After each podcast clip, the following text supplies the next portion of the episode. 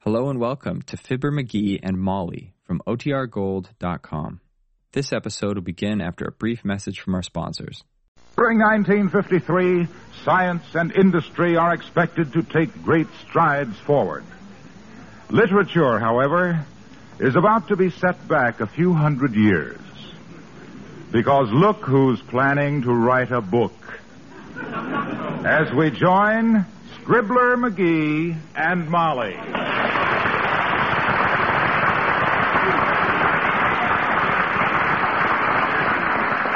And this new book of mine that I'm going to start writing tonight, kiddo, will split this town open like a dropped watermelon.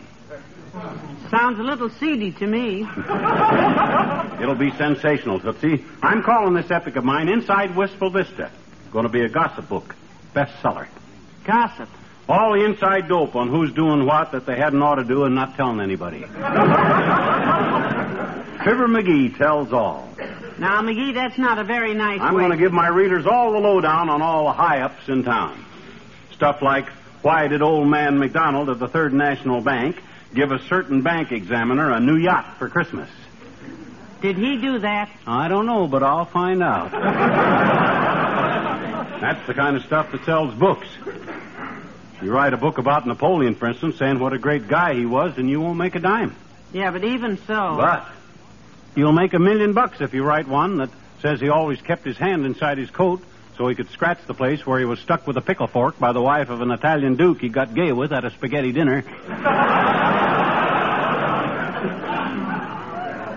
I think you just put your finger on an important literary principle, dear. You betcha. My inside Whistle Vista will be a literary masterpiece. Oh?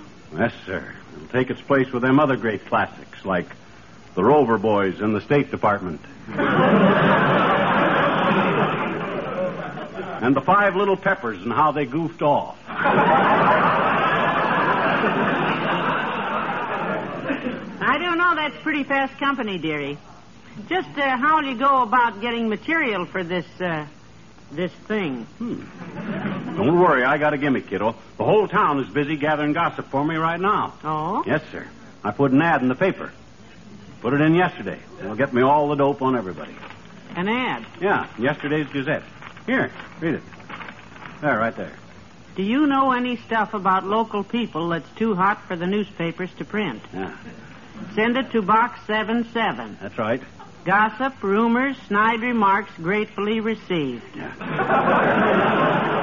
Heavenly day. That's what'll write my bestseller for me, Tootsie. Everybody will send in stories about everybody else. All I got to do is copy 'em down, publish 'em, and get famous. Or get killed. Mm, Don't you worry. You'll share my fame, too. After my book comes out, why, every time you leave the house, people will point at you and say, Ah, there's the guy that rode inside Wistful Vista's wife.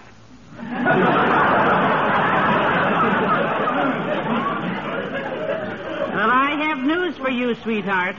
If your book comes out, I won't leave the house at all. Are you kidding, Molly? Why, this will be the biggest thing since. Now, this might be somebody with a hot yarn right now. Come in. Oh, it's the old timer. Oh. Come in. Hello there, kids. Hi, daughter. Hi, Johnny. What's new? I'll tell you what's new, boy. You're the first to hear this. I am about to become an author. Oh, isn't that exciting? I just love authors, Johnny. Good. Used to play authors all the time when I was just a kid. Well, now, wait a I minute. mind a That- hot game we had one night where Papa was holding two Longfellows and a pair of Rudy Kiplings. Well, uh, And I had Louisa May Alcott's back to back. Papa shuffled and dealt again, and the old- Okay, okay, okay. That's fascinating stuff, but that ain't what I'm interested in. I'm going to write a book, see? A gossip book. I'm calling it Inside Wistful Vista. Well, now that sounds real cozy. I thought you might know some hot gossip, old timer. Inside stuff about things people did that they hadn't ought to done. Well, Johnny, you came to the right party. Good. I can give you enough low down dirty stuff about Clarence Grigsby to fill the encyclo and run over into the pedia. Now, who's that Clarence Grigsby? That's right, daughter. They hadn't ought to doing us fella that ever done it. Okay, let's have the dope. I'll take it down. I'll take it down. Well, Clarence started his career peddling real estate. Federal real estate. Used to tie wax fruit on scrub oak trees and sell the land for an orchard. That's the kind of stuff I want. Let me write that down. How many G's in Grigsby? Well, ain't sure, Johnny, but we can check by looking at his tombstone. phone. Mr. Grigsby's death? Well, if he ain't, he's been mighty quiet since 1937. My gosh, old timer, this don't help me. Ain't you got any gossip about somebody that's alive? Now, let's see. I know some stuff about Jethro Dunn. Nope, he passed on in 31. Oh, for Pete's sake. Wait, I got some stuff on Luke Devine. Nope, went to glory in 29. Okay, keep trying. There's Hank McGrew. Nope, 22. I'm afraid you may as well give up, Mr. Oldtimer. Does seem like I specialize in the cemetery set. well, that's about all the news I got, son, unless you'd be interested in that rich country club president, old J. Pierpont Saxful. oh, yes, he's the one who wears the expensive toupees, McGee. Yeah, what about him? What about him? You catch him stealing? No, he's been secretly trying a new hair restorer. Yeah? Been rubbing it into his scalp every day for a month. Just now, got results. Helped him, did it? Well, his head is still as bald as ever, but he's now got the hairiest hands in town.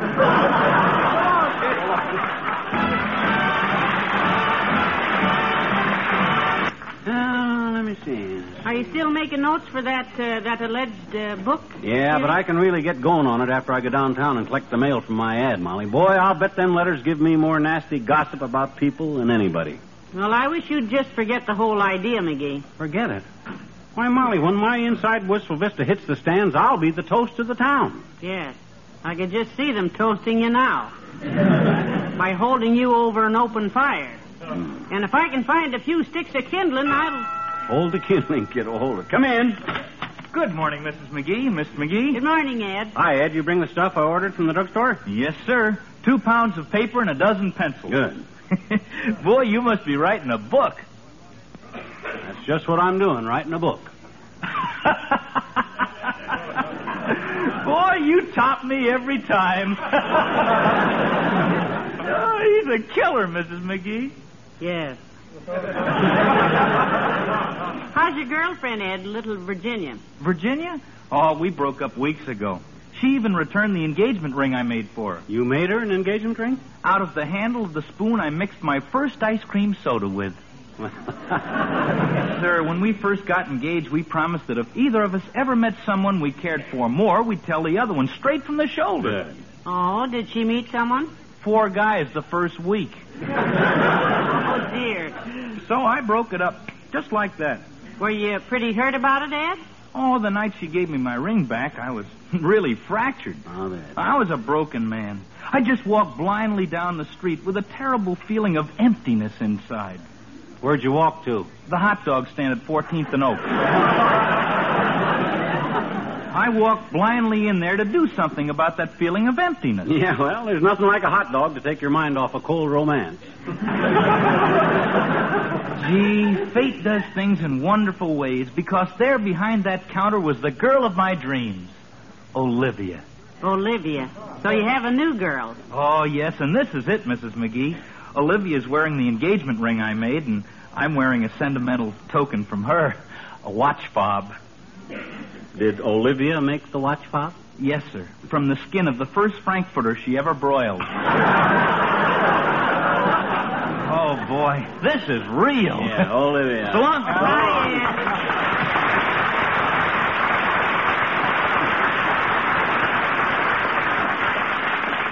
Well, I better unwrap this hot dog, or this paper, and sharpen the pencil. Oh, Dad, rat it, I forgot something. What? I meant to tell Kramer to send me a pipe. Oh? All us literary men smoke pipes. Hand me the phone. I'll have to call. Thanks.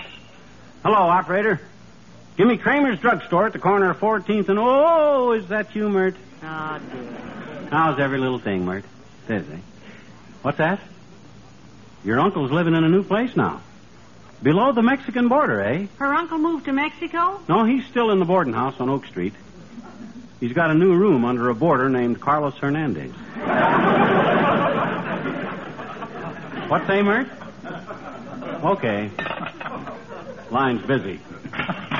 Hello, Molly. Hi, pal. Hello, Mr. Oh, Wilcox. Hi, Junior. Say, you get around town a lot. You know any new gossip? Gossip? Yeah, I'm writing a book called Inside Whistle Vista. Going to be the hottest bunch of stories since the library fire. You got any news I can use? Well, let's see. Uh, I could tell you about a couple down the street, the Browns. I know them Browns. Well, she left him last night. Oh, dear. Went home to her mother. Oh, no. That's the stuff I'm looking for, Junior. Give me the details. Well, she caught him doing something yesterday that he had promised her he would never do, you Oh, see. yeah. Well, well, what, Junior? What, what you catch him doing? What you catch him? Messing up her kitchen range.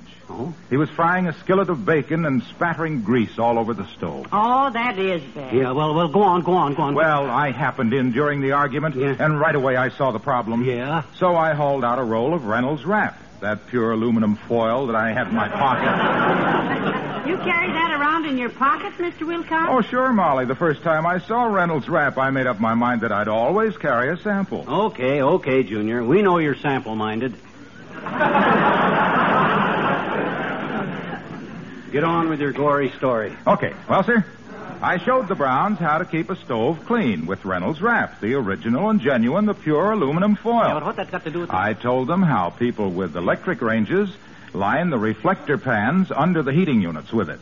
Just crimp it in place around the edges, and it catches grease and spilled things and keeps them off the stove itself. So you don't have to scour your stove, you see. Yeah, but the wife, the wife. You just replace the Reynolds wrap when it gets soiled. Yeah, but the- Hmm. Mrs. Brown has a gas range, and there's just one large drip pan under all the burners.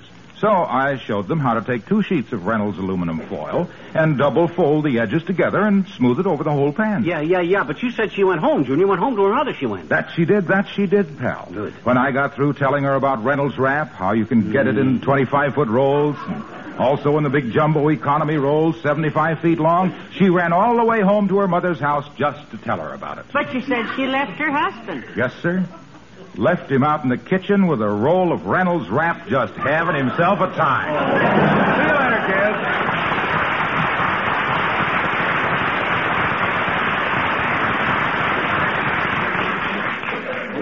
I got a strange feeling I've been made use of. Ah, that Mr. Wilcox is a slick one, isn't he? Slippery as a family of eels in a tub of butter. You'll be sorry he didn't help me, though, when my book gets to be a bestseller. Hey, what time is it?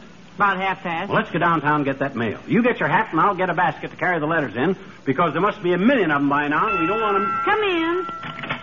Oh, good morning, Ole. Well, good morning, missus, and for you likewise, McGee. Hi, Ole. Hey, I got some big news today, boy.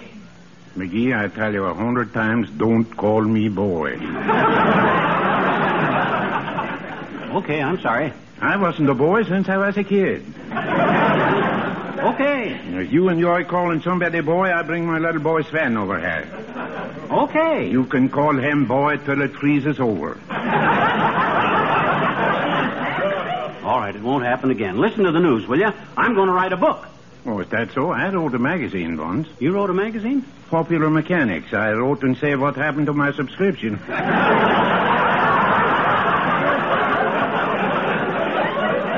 That's a yoke, McGee. Why aren't you laughing? Just stubborn, I guess. My book's called Inside Wistful Vista. It's full of gossip. You know any I could use? No, McGee, I, I ain't much for gossip. Oh, why not? Well, what do I care to know what so-and-so has been acting like a so-and-so? I don't like the so-and-so anyhow.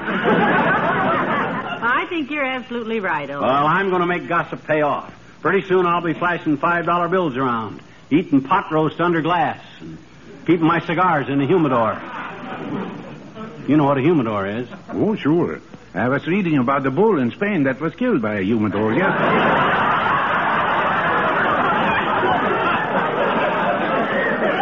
No, no, no. That's a matador, Ole. It is? Yeah. Well, anyway, the bull tried to eat a matador full of cigars to somebody's arm.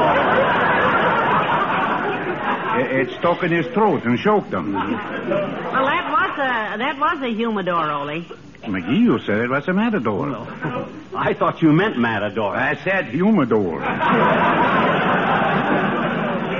I was thinking about the guy who fights the bulls in Spain. Was you ever in Spain, McGee? Well, no, not personally. Well, Ah. I was. I traveled there before the war. Okay, then what do you call the guy who gets in the ring with a bull and waves a red flag at him? Oh. A silly yacker. Oh, What do you call him, a humidor? oh.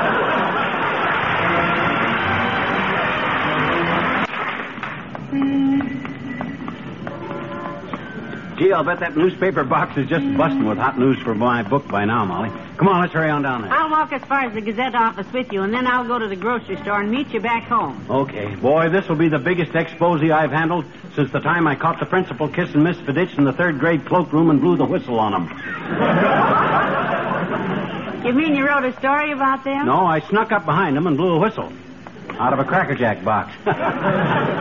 Miss Fiditch gave a scream like she'd sat on a blowtorch, and he turned her loose like her nose was on fire. Boy, that was. Look who's coming down the street. Look who's coming down the street. Well, Mayor Latrivia. Hello there, Mr. Mayor. Well, good afternoon, Molly. McGee? Ah. Hi, Latrivia. You seem to be in a good humor today, Mr. Mayor. What's new? Well, I've just come from a luncheon, Molly. The annual press club luncheon for the governor. Oh, annual, huh? That the one they have every year?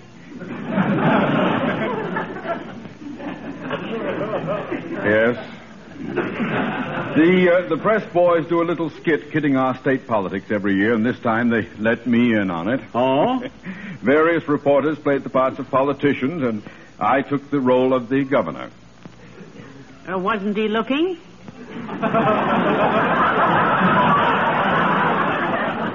Looking? The governor, when you grabbed his buns. Were they Parker House rolls or hot biscuits? Because hot biscuits. Oh, no, would be no, hot. no, no, no, no, no, not at all, no. I, I'm afraid you're not quite with me here, McGee. You see, I Not if didn't you're have- going to turn out to be a biscuit snatcher, I'm not with No, sir. The city feeds you well, Mr. Mayor. You don't have to eat the governor's rolls when the poor No, man. no, just, just a moment, just a moment, please.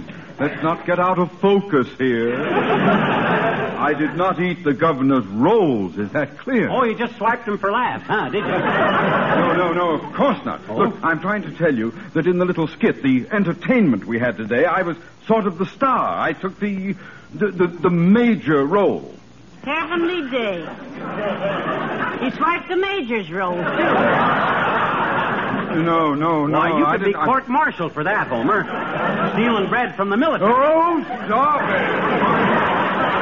it! This is ridiculous. There wasn't even a major there at all, do you understand? Oh, well, if the major didn't show up, you had as much right to eat his rolls as anybody else. Yes, I, I know, no. Now, if you just listen to me for a minute, I'll explain this whole thing again. Shoot. We had a luncheon. Right. We had a little entertainment. Yes. During the entertainment, I played the governor. Understand? Oh, that's how you did it, is it? Yes. You see? By George, that rips it. That does it. Playing up to the governor and stealing the bran muffins right off his plate while he crusts. I didn't feel the stubborn gubbins of his plate. Feel the muffin as stubborn gubbins of his bait. His gate. Kate. Kate! oh, look! When I said I hooked the revenue's roll atop the shoveling coal, roll! I didn't mean I actually baited. Baited. You were the ones that said I. I didn't. Uh, I didn't. mean it. I didn't.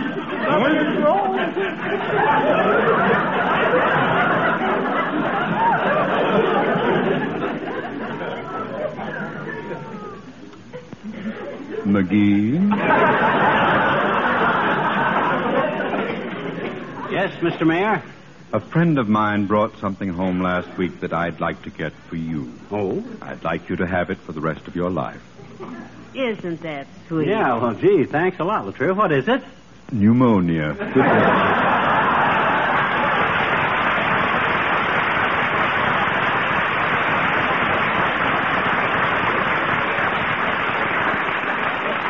Uh, well, I'll run and gather up my mail, kiddo, and get my book roll, and I'll see you back home after a while. I'll hurry, dearie. Ah, inside Wistful Vista. I'll blow the lid off of this town and make a million dollars.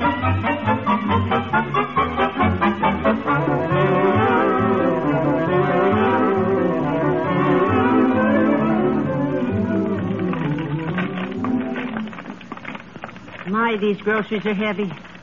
I can hardly carry them. Only bought $40 worth, too. I hope I can ring this doorbell with my knee because both hands are. Ah, there.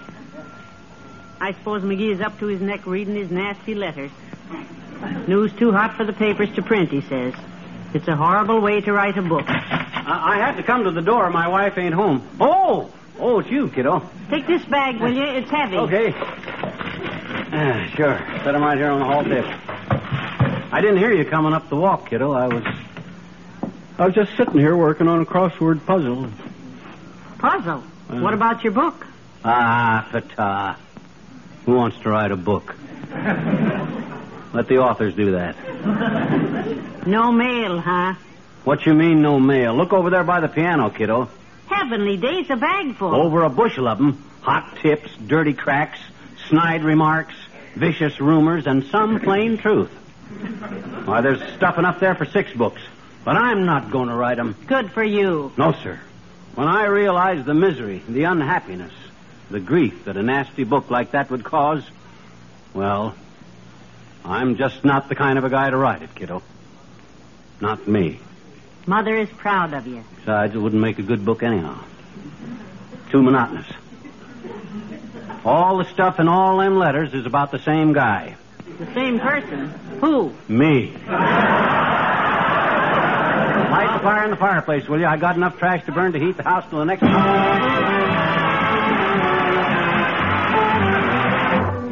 Ladies and gentlemen, on this inauguration day, 1953, the American people have just welcomed a great man to a great big job. We salute President Eisenhower.